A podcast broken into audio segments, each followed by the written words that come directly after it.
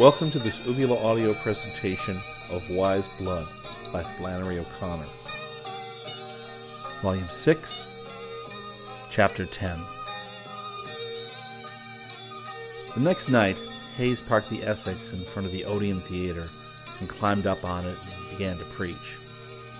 Let me tell you what I and this church stand for, he yelled from the nose of the car.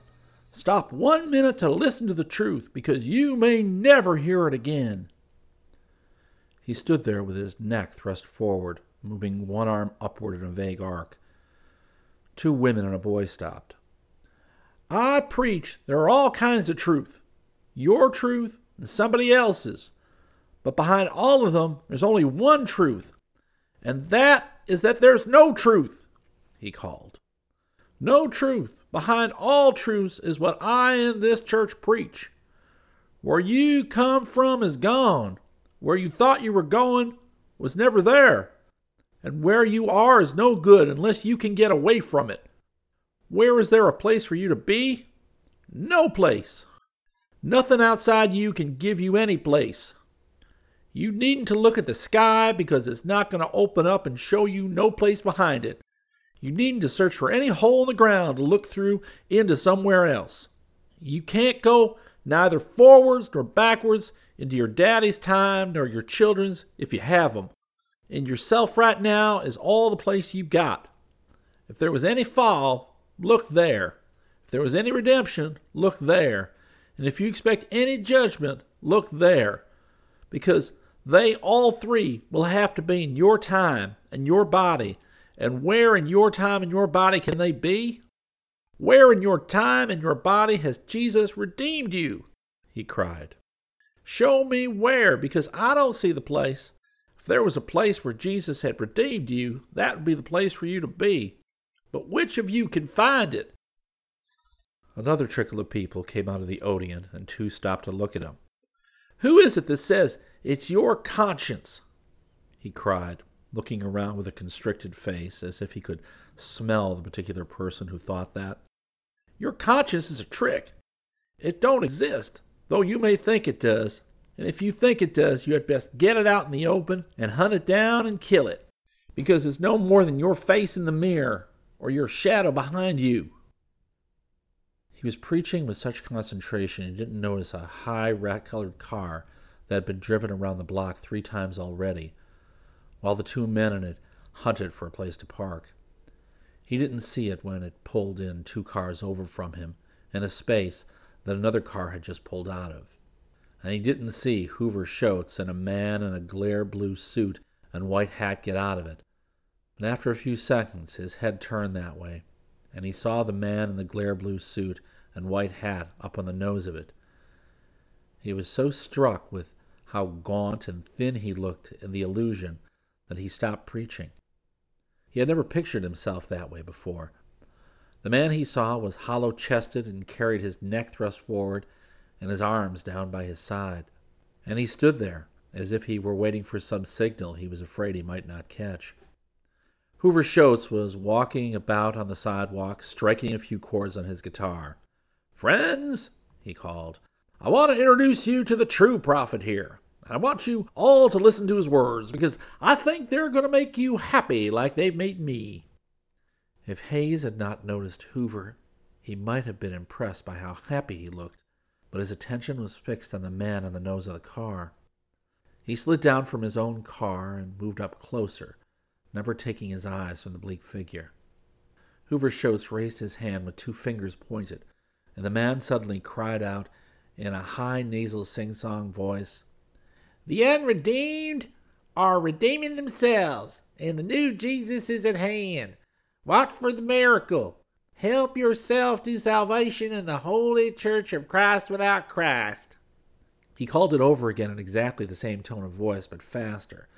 Then he began to cough. He had a loud, consumptive cough that started somewhere deep in him and finished with a long wheeze. He expectorated a thin white fluid at the end of it. Haze was standing next to a fat woman who, after a minute, turned her head and stared at him, then turned it again and stared at the true prophet. Finally, she touched his elbow with hers and grinned at him. Him and you twins? she asked. If you don't hunt it down and kill it, it'll hunt you down and kill you, Haze answered. Huh? she said. He turned away and she stared at him as he got back in his car and drove off. Then she touched the elbow of a man on the other side of her. He's nuts. I've never seen no twins that hunted each other down. When he got back to his room, Sabbath Hawks was in his bed. She was pushed over into one corner of it, sitting with one arm drawn around her knees and one hand holding onto the sheet as if she meant to hang on to it. Her face was sullen and apprehensive. Haze sat down on the bed, but he barely glanced at her. I don't care if you hit me with the table, she said. I'm not going. There's no place for me to go. He's run off on me, and it was you that run him off. I was watching last night, and I seen you come in and hold that match to his face.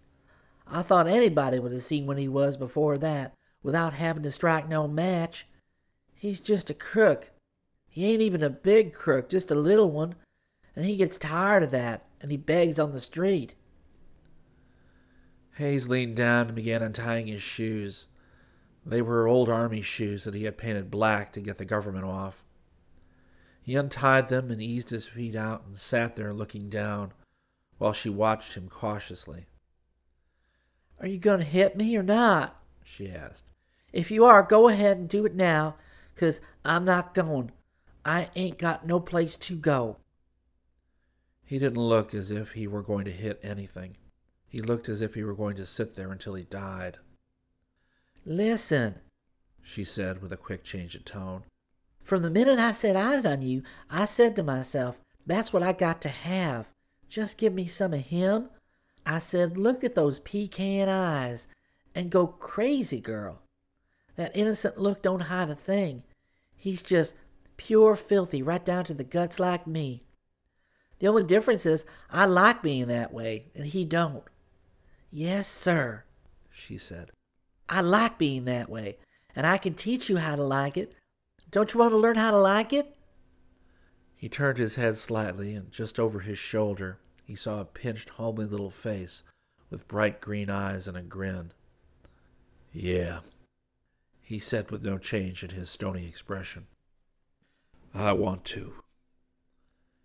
He stood up and took off his coat and his trousers and his drawers and put them on the straight chair. Then he turned off the light and sat down on the cot again and pulled off his socks. His feet were big and white and damp on the floor, and he sat there looking at the two white shapes they made. Come on, make haste, she said, knocking his back with her knee.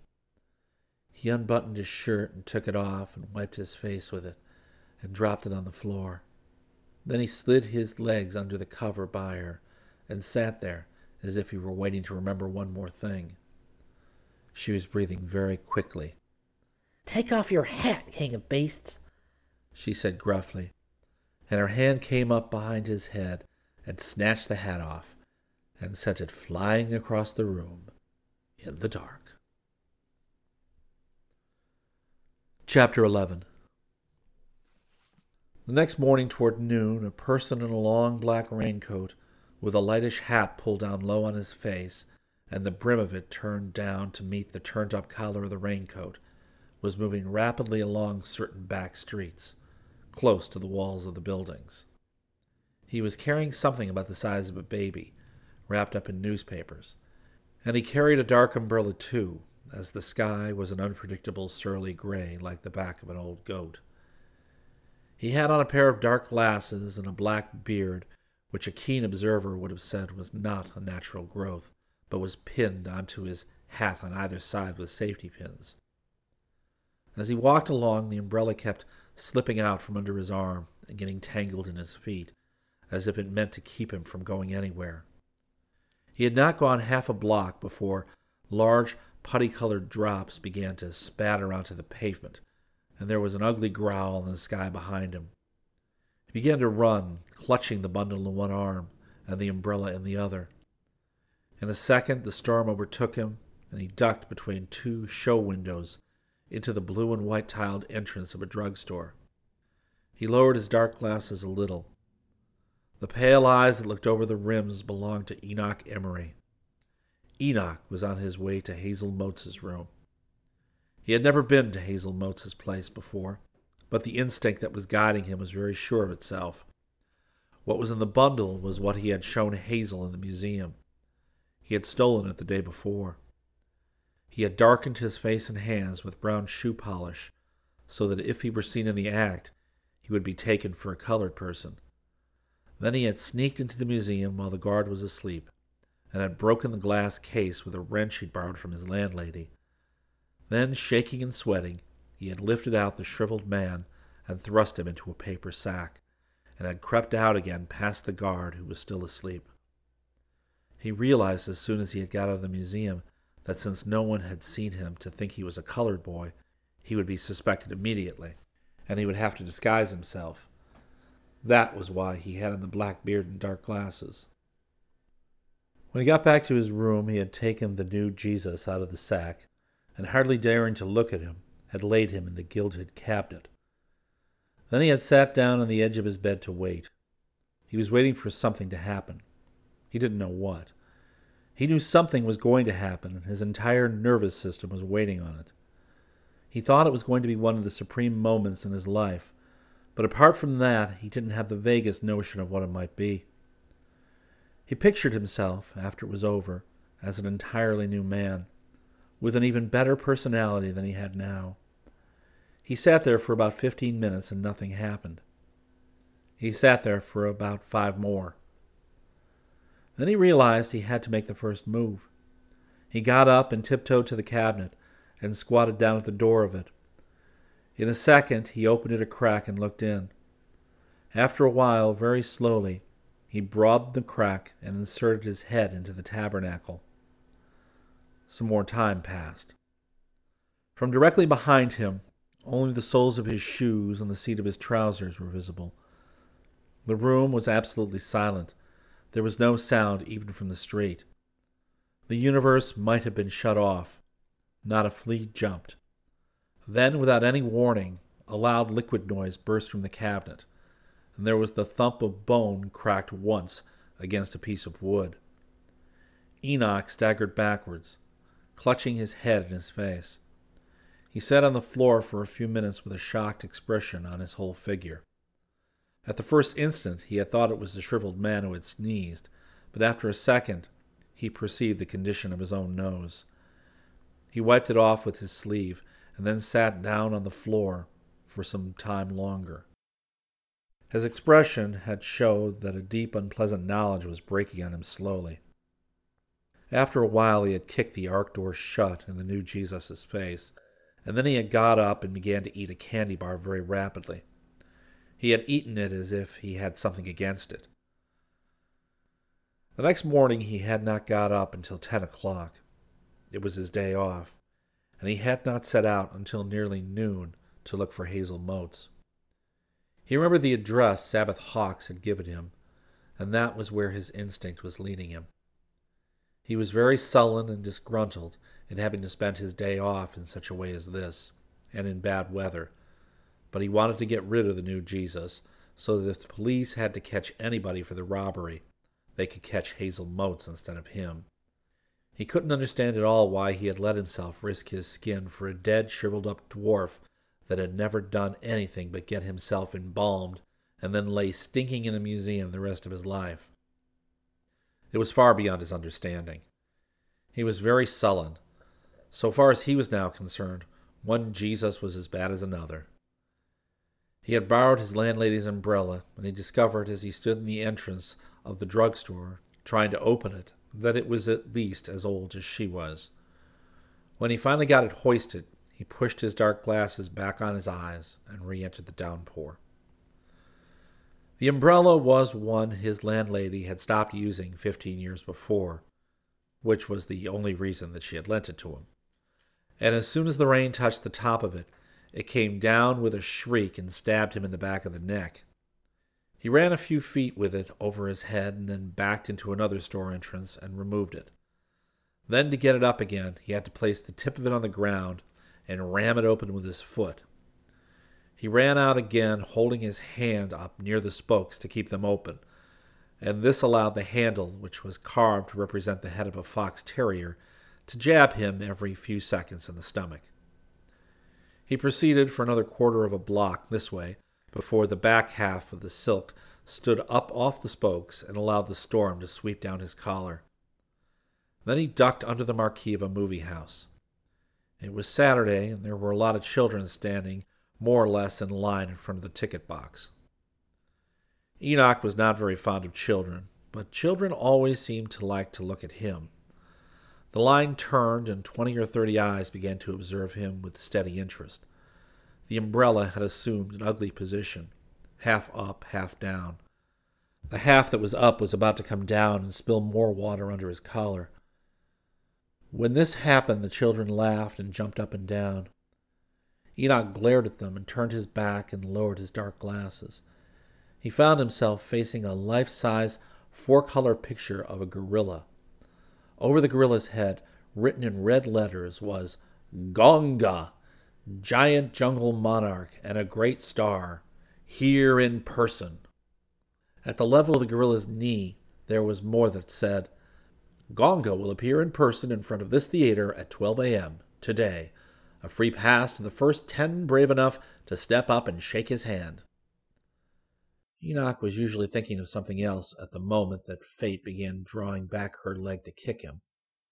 When he was four years old, his father had brought him home a tin box from the penitentiary. It was orange and had a picture of some peanut brittle on the outside of it, and green letters that said, a nutty surprise. When Enoch had opened it, a coiled piece of steel had sprung out at him and broken off the ends of his two front teeth. His life was full of so many happenings like that that it would seem he should have been more sensitive to his times of danger. He stood there and read the poster twice through carefully. To his mind, an opportunity to insult a successful ape came from the hand of Providence. He suddenly regained all of his reverence for the new Jesus. He saw that he was going to be rewarded after all and have the supreme moment he had expected. He turned around and asked the nearest child what time it was. The child said it was 12:10 and that Gonga was already 10 minutes late. Another child said that maybe the rain had delayed him. Another said, no, not the rain. His director was taking a plane from Hollywood. Enoch gritted his teeth. The first child said that if he wanted to shake the star's hand, he would have to get in line like the rest of them and wait his turn. Enoch got in line. A child asked him how old he was, and another observed that he had funny looking teeth. He ignored all this as best he could and began to straighten out the umbrella. Eventually, in a few minutes, a black truck turned around the corner and came slowly up the street in the heavy rain. Enoch pushed the umbrella under his arm and began to squint through the dark glasses. As the truck approached, a phonograph inside began to play Tarara Boomdier, but the music was almost drowned out by the rain.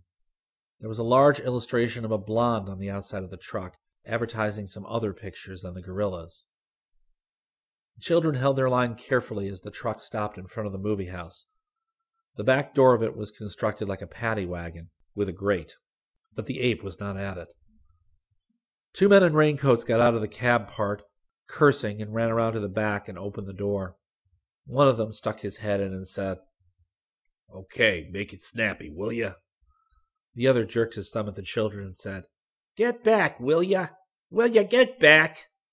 A roar on the record inside the truck said, Here's Gonga, folks. Roaring Gonga and a great star. Give Gonga a big hand, folks. The voice was barely a mumble in the rain. The man who was waiting by the door of the truck stuck his head in. Okay, will you get out?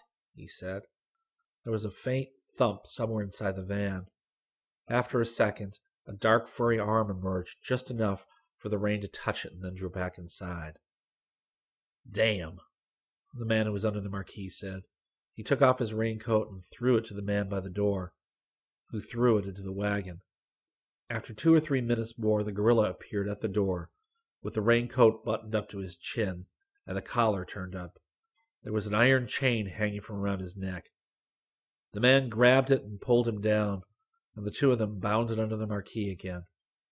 A motherly looking woman was in the glass ticket booth, getting the passes ready for the first ten children brave enough to step up and shake hands.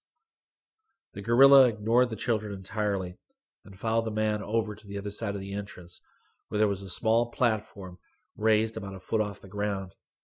He stepped up onto it and turned facing the children and began to growl. His growls were not so much loud as poisonous. They appeared to issue from a black heart. Enoch was terrified, and if he had not been surrounded by the children, he would have run away. Who'll step up first? the man said. Come on, come on, who'll step up first? A free pass to the first kid stepping up. There was no movement from the group of children. The man glared at them.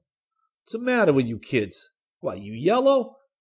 He won't hurt you as long as I got him by this chain. He tightened his grip on the chain and jangled it at them to show he was holding it securely. After a minute, a little girl separated herself from the group. She had long, wood shaving curls and a fierce, triangular face. She moved up to within four feet of the star. Okay, come on, okay, make it snappy, the man said, rattling the chain. The ape reached out and gave her hand a quick shake. By this time, there was another little girl ready, and then two boys.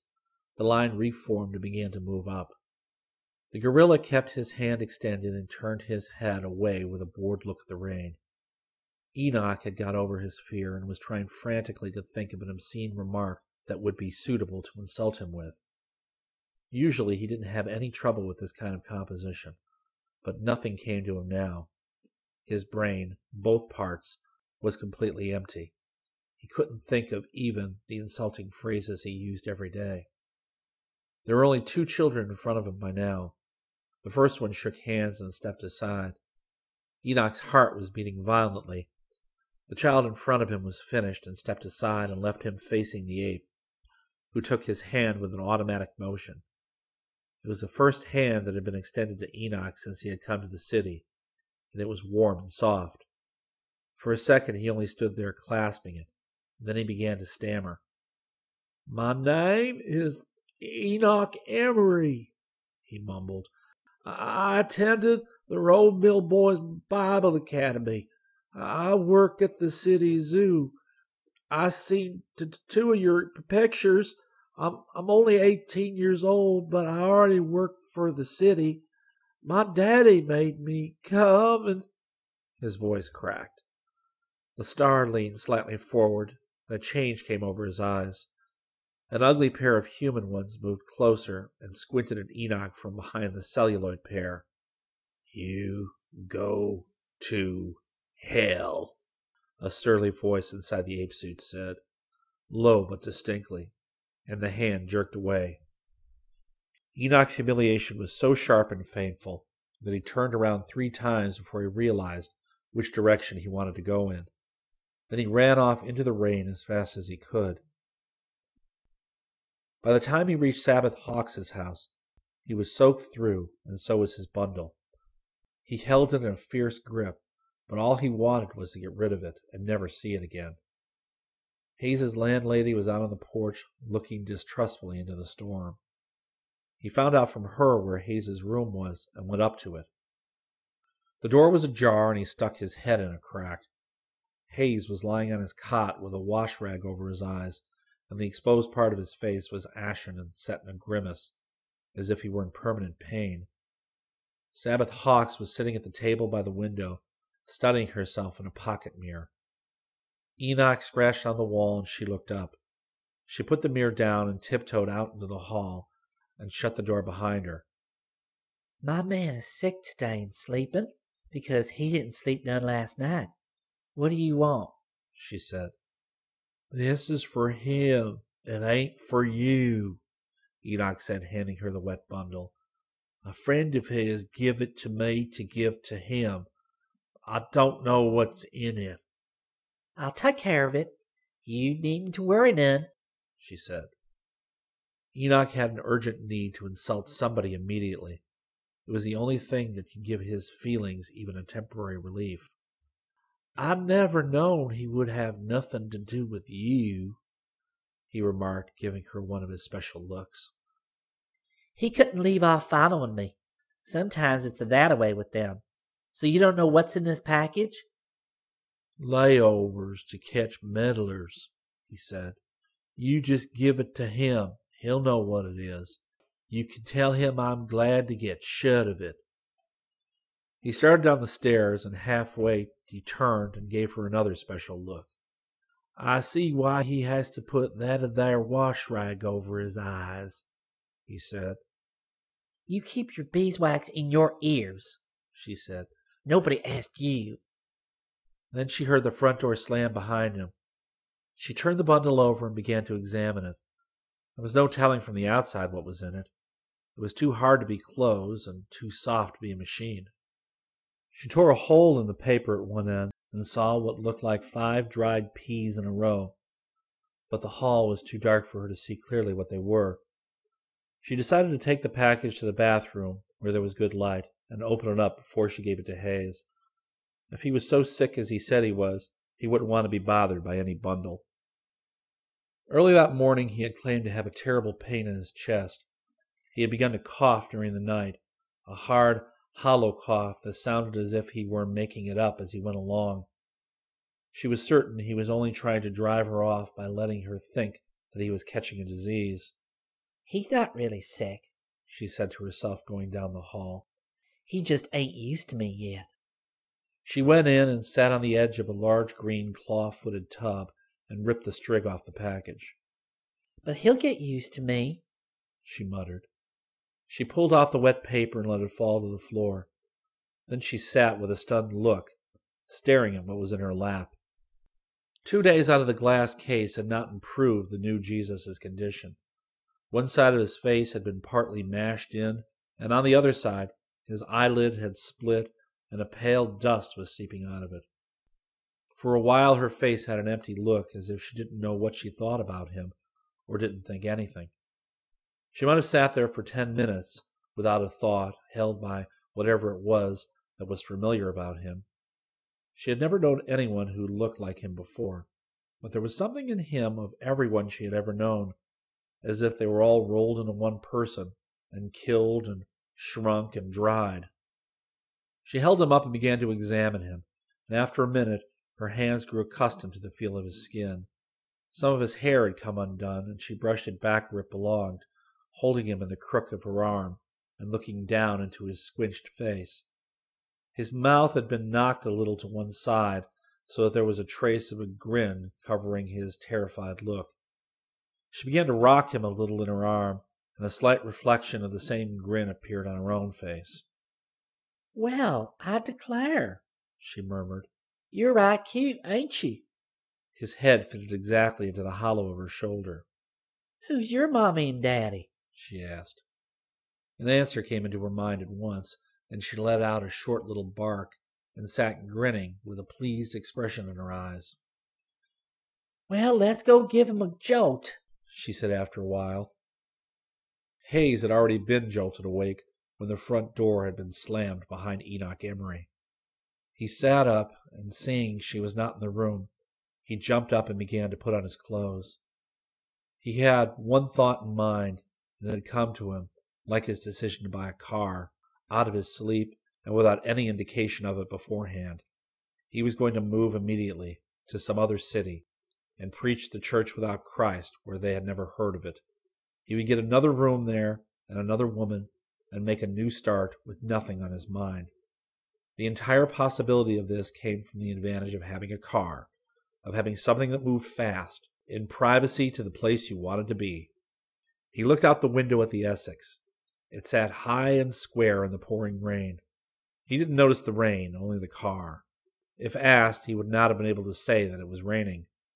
He was charged with energy, and he left the window and finished putting on his clothes.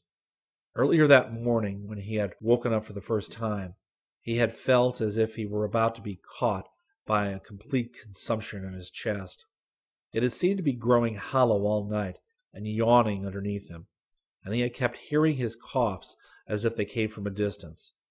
After a while, he had been sucked down into a strengthless sleep, but he had woken up with his plan and with the energy to carry it out right away.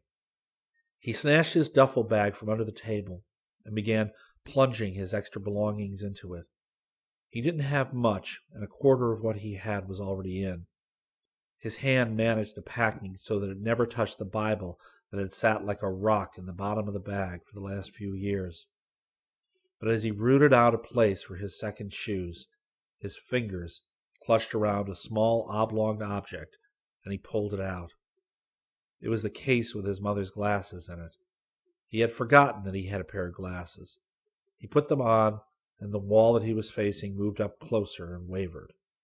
There was a small white framed mirror hung on the back of the door. He made his way to it and looked at himself.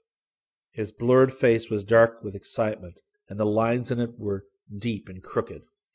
The little silver rimmed glasses gave him a look of deflected sharpness, as if they were hiding some dishonest plan that would show in his naked eyes.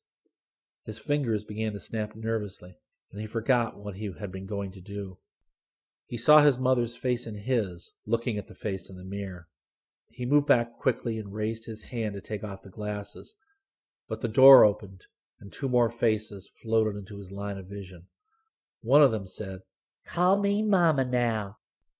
The smaller, dark one just under the other only squinted as if it were trying to identify an old friend who was going to kill it. Haze stood motionless, with one hand still on the bow of the glasses, and the other arrested in the air at the level of his chest.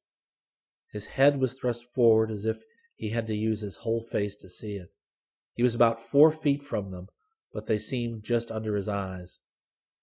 Ask your daddy yonder where he's running off to, sick as he is, Sabbath said. Ask him, isn't he going to take you and me with him? The hand that had been arrested in the air moved forward and plucked at the squinting face, but without touching it. It reached again slowly and plucked at nothing, and then it lunged and snatched the shriveled body and threw it against the wall. The head popped and the trash inside sprayed out in a little cloud of dust. You've broken him, Sabbath shouted. And he was mine. Haze snatched the skin off the floor. He opened the outside door where the landlady thought there had once been a fire escape and flung out what he had in his hand. The rain blew it in his face and he jumped back and stood with a cautious look as if he were bracing himself for a blow. You didn't have to throw him out. I might have fixed him, she yelled. He moved up closer and hung out the door, staring into the gray blur around him. The rain fell on his hat with loud splatters, as if it were falling on tin. I knew when I'd first seen you, you were mean and evil, a furious voice behind him said. I seen you wouldn't let nobody have nothing. I seen you were mean enough to slam a baby against a wall. I seen you wouldn't have no fun or let anybody else because you didn't want nothing but Jesus.